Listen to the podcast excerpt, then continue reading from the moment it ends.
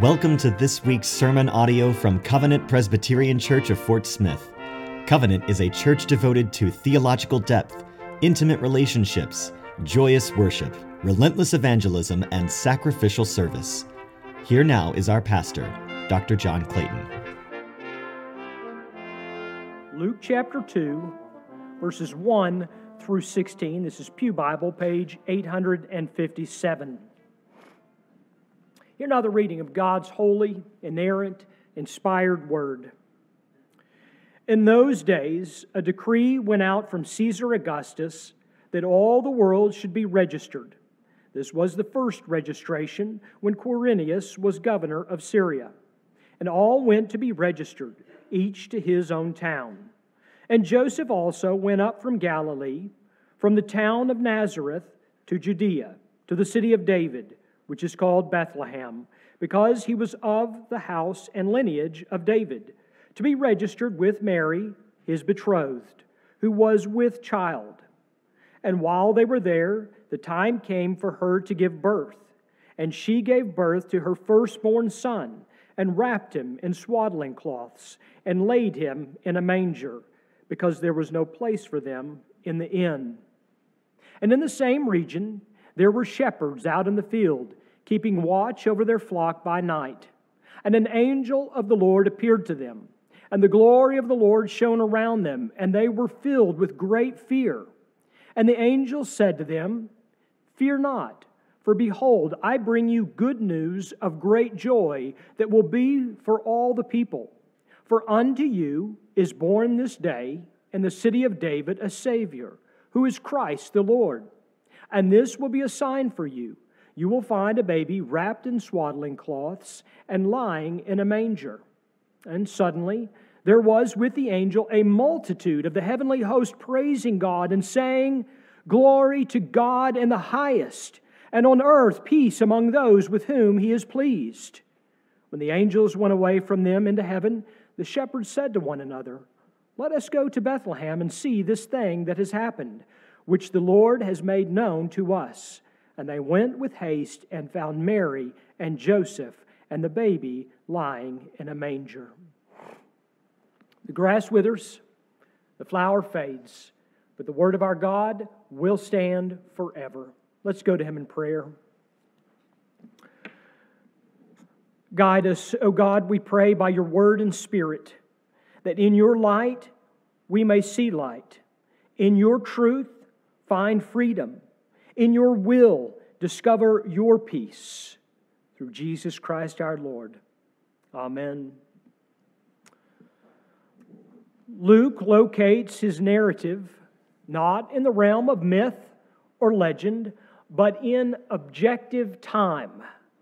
So the passage begins. In those days, a decree went out from Caesar Augustus that all the world should be registered.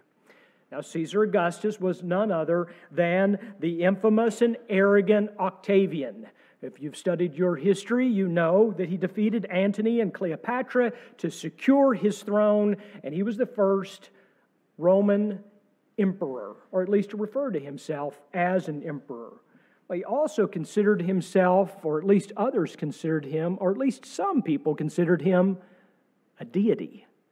That he was not only Caesar, but he was divine. What he decreed was obeyed throughout the entire empire, and at that time, that was the known world. And his decree was likely for the all important function of, well, everybody loves it taxes, levying taxes, or as I like to say in the, for this passage, registration for taxation. As Luke explains, registration required a return to one's ancestral home, a curious detail revealing the concurrence of the emperor's decree and the will of God. And so Joseph of Nazareth traveled to the city of his ancestor David, not the kingdom of Jerusalem, but the little town of Bethlehem. And he went not alone, but with his betrothed Mary a virgin miraculously great with child. We do not know her term, But we do know they lingered long enough in Bethlehem for the birth of Mary's firstborn, her supernatural conception for a natural childbirth. The timing, if you think about it, was surely inconvenient. Childbirth not at home, but away from home, away from the comforting support structure of family, a time of vulnerability in a place of unfamiliarity. Yet this was the time of God's appointment, the right time, the perfect time. Luke's introduction is not without irony. Caesar, who ruled over the Roman Empire at the time of our Savior's birth, inscriptions found by archaeologists find that he was referred to as, and I quote, the Savior of the world. he, he ruled the world at that time, and, and that included the small nation of Israel. The time of Jesus' birth was a low point in the once great nation of Israel, who was neither sovereign nor free, but under Roman rule, which led to, at the time, as we know from Scripture, as well as historical accounts, it led to an apathetic leadership. It also led to rebellious riots and uprisings within that country by zealots. It was also a time of renewed interest in the Messiah, or as it's translated from the Greek into English, the Christ. And it was at this time a humble Nazarene carpenter traveled all the way from home with his pregnant fiancee who gave birth not to the fake Savior, but the true Savior, not in a palatial prestige of Rome, but in a barn in Bethlehem. Given their circumstances, it seemed as if a bad time. In fact, it seemed as if the worst time. But given God's providential plan, it was the perfect time.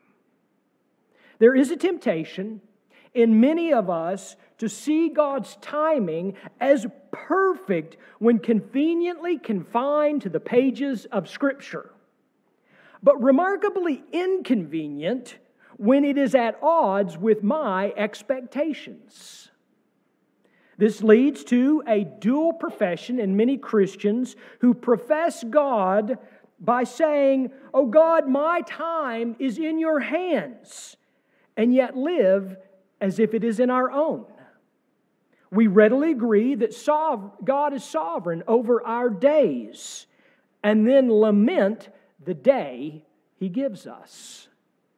In his brilliant book, The Rise and Triumph of the Modern Self, Carl Trueman confronts this tendency, stating, and I quote, Lamentation for a lost golden age, or even for the parlous state of culture as we now face it, is popular in many conservative and Christian circles.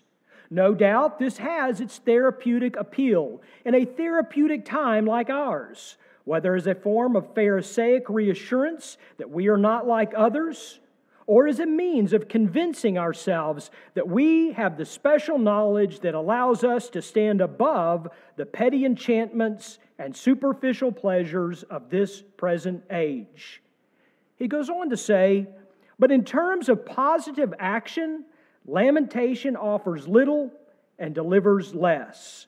As for the notion of some lost golden age, what past times were better than the present? An era before antibiotics, when childbirth or even minor cuts might lead to septicemia and death? The great days of the 19th century, when the church was culturally powerful and marriage was between one man and one woman for life, but little children worked in factories and swept chimneys. Perhaps the Great Depression, the Second World War, the era of Vietnam, every age has had its darkness and its dangers. The task of the Christian is not to whine about the moment in which he or she lives, but to understand its problems and respond appropriately to them. Merry Christmas. but as I read Trueman's book, I think that part of our understanding and response included includes trusting God's sovereign orchestration of time. Sometimes we need a friend like Martin Luther, who scolded his friend, Cease trying to govern the world. I would assume that neither Joseph nor Mary chose Bethlehem for the place of Jesus' birth. Oh, I've got a great idea. Let's travel to a faraway town in a place that we've never lived and let's have the baby there. Said no pregnant woman ever, right? Often life does not unfold the way we planned, but whining about it helps no one, especially you. In fact, when we refuse to trust the Lord's timing, we blind ourselves to the blessing of seeing how He provides, and we rob ourselves of the trusting peace in His providence. There are many reasons to consider the timing of Jesus' birth as the worst of times. And yet, as the Apostle Paul puts it, Jesus was born in the fullness of time, meaning precisely at the right moment in history according to God's providential direction of world events, peoples, and nations, readied for the incarnation at that moment and that moment only the incarnation of our Lord Jesus Christ and His gospel. It was the perfect time. And so it is. Jesus was born in Bethlehem, not Nazareth, as the Pharisees presumed, and not Jerusalem, according to his royal lineage, or as we might think that he would have been. But he was born in a little town of low regard, except for this, except for the prophetic word. But you, O Bethlehem Ephrathah, who are too little to be among the clans of Judah, from you shall come forth for me one who is to be ruler in Israel, whose coming forth is from of old, from ancient days. Bethlehem, the prophesied place of Christ's birth. And it became just that, didn't it? Confirming Jesus' place in the royal lineage, lineage of David his ascension to the throne, his fulfillment of the Davidic covenant. And in that place, in space and time, not metaphorically, not merely spiritually, but literally, in space and time, a young woman gave birth. Andrew Peterson reminds us of this reality when he sings in his song, Labor of Love. It was not a silent night. There was blood on the ground. You could hear a woman cry in the alleyways that night on the streets of David's town. And the stable was not clean, and the cobblestones were cold, and little Mary, full of grace, with tears upon her face, had no mother's hand to hold. A newborn son, the Son of God, was greeted by the meager means of peasantry swaddling cloths and a feeding trough for a crib. But the manger in that town was not by mistake. It was the exact place and nowhere else in the world that God had appointed for the birth of Jesus. In that humble place, as we sing, veiled in flesh, the Godhead see the incarnate deity, pleased as man with men to dwell, Jesus our Emmanuel. He is God with us as we profess in the Nicene Creed God of God, light of light, very God of very God, begotten, not made, being of one substance with the Father by whom all things were made, who for us and for our salvation came down from heaven and was incarnate by the Holy Spirit of the Virgin Mary and was made man. And he was born in Bethlehem. It's the same one as the prophet foretold. And as we read, as Paul wrote to the Philippians, though he was in the form of God, did not count equality with God a thing to be grasped, but emptied himself by taking the form of a servant, being born in the likeness of men, and being found in human form, he humbled himself by becoming obedient to the point of death, even death on a cross. He who was born in Bethlehem, who lived and died in humiliation, was resurrected and ascended in glory. He who, even now, the writer of Hebrews tells us, is highly exalted and is also present in this very place, in this very moment. Just as Bethlehem was the perfect place of his birth, so the temple of the assembled people of God is the place of his perfect presence as he promised. I will make my dwelling place among them and walk among them, and I will be their God, and they shall be my people. An Old Testament quote by the Apostle Paul to convey the reality of Christ's presence with us this very moment. Do not leave him as a baby in a manger. As we have assembled in his name, by his Spirit, he is present. Our Emmanuel is indeed with us both now and forever. Here's the continuation of what the prophet Micah said. In addition to Bethlehem, he foretold, and he shall stand and shepherd his flock in the strength of the Lord, in the majesty of the name of the Lord his God. And they shall dwell secure, for now he shall be great to the ends of the earth, and he shall be their peace. Indeed, he is our peace. He who promised, I will never leave you nor forsake you. And he who promised, I am with you always to the end of the age. And so, our Lord, in his incarnation, we see the perfect time and we see the perfect place. And now, let me draw your attention to him as the perfect provision. From the lowly place of Jesus' birth, Luke now shifts his narrative to the fields where humble shepherds watch over their flocks by night. According to tradition, these fields were used for the animals raised and grazed for temple sacrifices. And if that's true, I think that's a fascinating tie in with the announcement of the birth of the Lamb of God. But whether this is the case or not, the keeping of sheep is the point. And let me explain.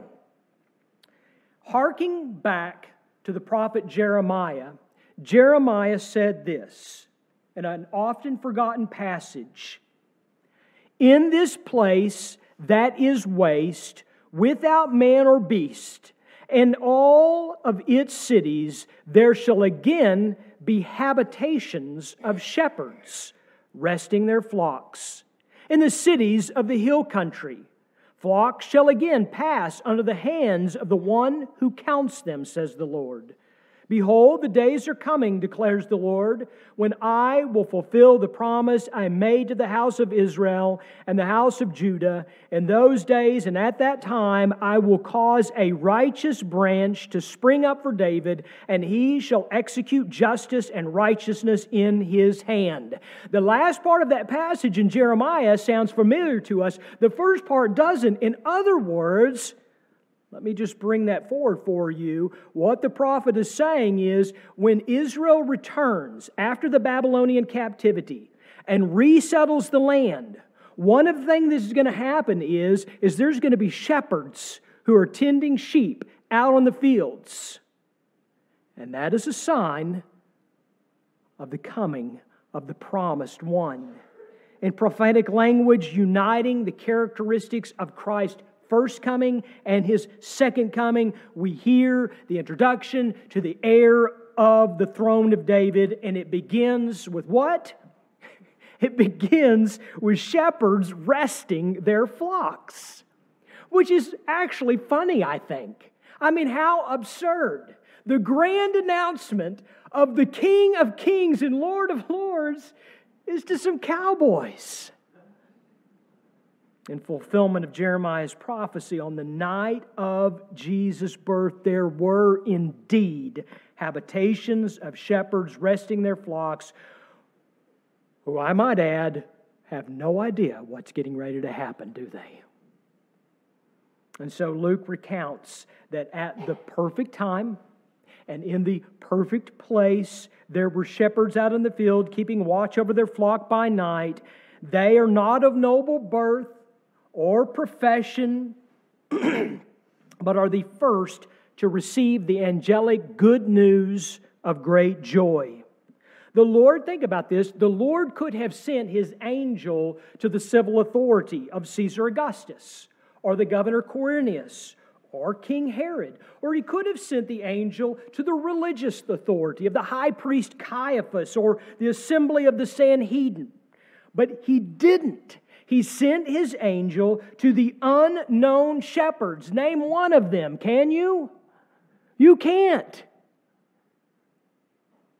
Shepherds of low regard, like you, like me, to hear the gospel of Jesus Christ. When the Virgin Mary responded to the angel's proclamation, she sang forth what we refer to as the Magnificat. And in that, she said these words The Lord has brought down the mighty from their thrones and exalted those of humble estate. So the lowly shepherds were exalted on that night, hearing the gospel. And receiving this good news, Paul reminds you, and he Paul reminds me God chose what is foolish in the world to shame the wise. God chose what is weak in the world to shame the strong. God chose what is low and despised in the world, even things that are not, to bring nothing things that are, so that no human being might boast in the presence of God. And because of him, you are in Christ, who became to us wisdom from God, righteousness and sanctification and redemption. And while you and I, at this time of year, sing the first Noel, the angels did say, was to certain poor shepherds in fields as they lay, the tranquility of that carol is surely not in keeping with the startling, sudden appearance of the supernatural. In the ordinary rhythm, I would imagine, I don't know this by experience, but in the ordinary rhythm of a shepherd's dark night, an explosion of light captivating their attention, I would imagine would send the less healthy into cardiac arrest. The glory of the Lord shone around them, Scripture says. And so startling was this glory of the Lord when it was revealed at Solomon's dedication of the temple. Do you remember how the people responded? They didn't jump up and say, Yay, God is my homeboy. No, they fell prostrate on the ground, noses on the pavement in worship. And so here is the understatement of understatements from the passage today. Here it is, wait for it. Understatement of understatements. Quote, the shepherds were filled with great fear. You think? but the gospel is never given to leave us wallowing in fear. The gospel is never given to us to cower in terror, but to believe the good news of great joy and to respond in joyful obedience. And so the angels, the angel says to the terrified shepherds, Thankfully, fear not. For behold, I bring you good news of great joy that will be for all the people. For unto you is born this day in the city of David a Savior, who is Christ the Lord. and this will be a sign to you. You will find a baby wrapped in swaddling cloths and lying in a manger. One of the curious characteristics of the angel's announcement to the shepherds on the night of Jesus' birth is the sudden appearance of, look at verse 13, a multitude of heavenly hosts praising God. And I think about this from the shepherd's perspective. Surely the appearance of one angel was enough. Surely the good news of great joy was good enough. But as soon as the angel announced these words, for unto you is born this day in the city of David a Savior who is Christ the Lord. As soon as the angel said, You will find a baby wrapped in swaddling cloths and lying in a manger, the sky is filled with a multitude of the heavenly host, a sudden explosion of angelic presence and praise. It was as if they were waiting with anticipation for the announcement awaiting the moment to, to appear and to, and to praise, not to, show merely, not to show up merely just to be seen, but to sing glory to God in the highest, and on earth peace among those with whom he is pleased. The Apostle Peter says that this good news of great joy to the shepherds and then onward to you and to me was the mission of the Old Testament prophets and was of primary interest to angels. But both the Old Testament prophets and the angels were required to wait, to wait for what Paul called the fullness of time. In delivering this pastoral proclamation and praise, the angels appeared in that moment not as omniscient celestial beings, but as worshipers worshipers awaiting God's redemptive revelation. And as Christ was incarnate, living, dying, and resurrecting, the revelation of the good news became richer and became fuller until finally, as the writer of a of this Paul puts it, the manifold, the manifold, the manifold wisdom of God was revealed in Christ's church and witnessed not only by us, but by the rulers and authorities in heavenly places. The very thing that the prophets had awaited, the very thing that the angels longed to see, they finally saw in what Christ has done in his church. We often think of the sudden supernatural appearance of the heavenly host in relation to Jesus' birth, and I might add, rightly so. But in a sense, their explosion of praise was but a commencement of our continued celebration. Think about it. On that night, the angelic announcement and following praise was the commencement that we carry on, we carry on this very day. For we are not waiting like the Old Testament saints or even the angels, but in these last days, God has spoken to us by His Son and has revealed His redemptive purposes in His church. And so I say to you on this Christmas morning let the angelic chorus continue.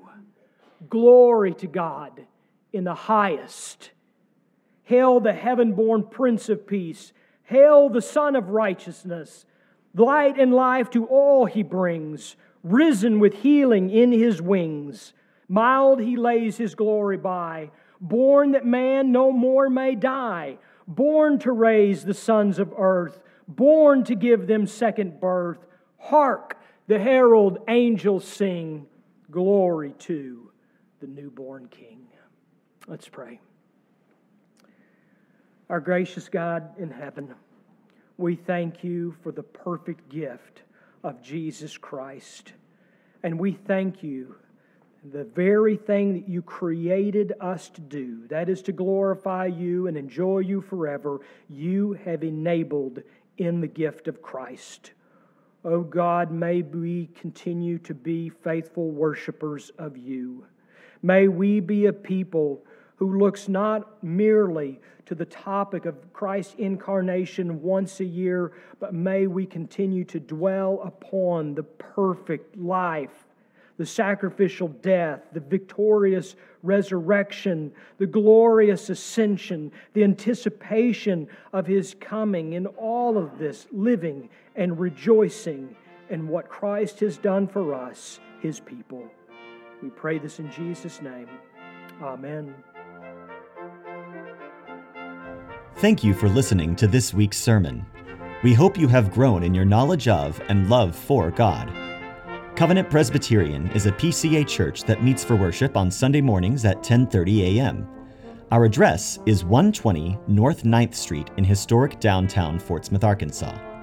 For more information about Covenant, visit our website at www.cpcfs.org.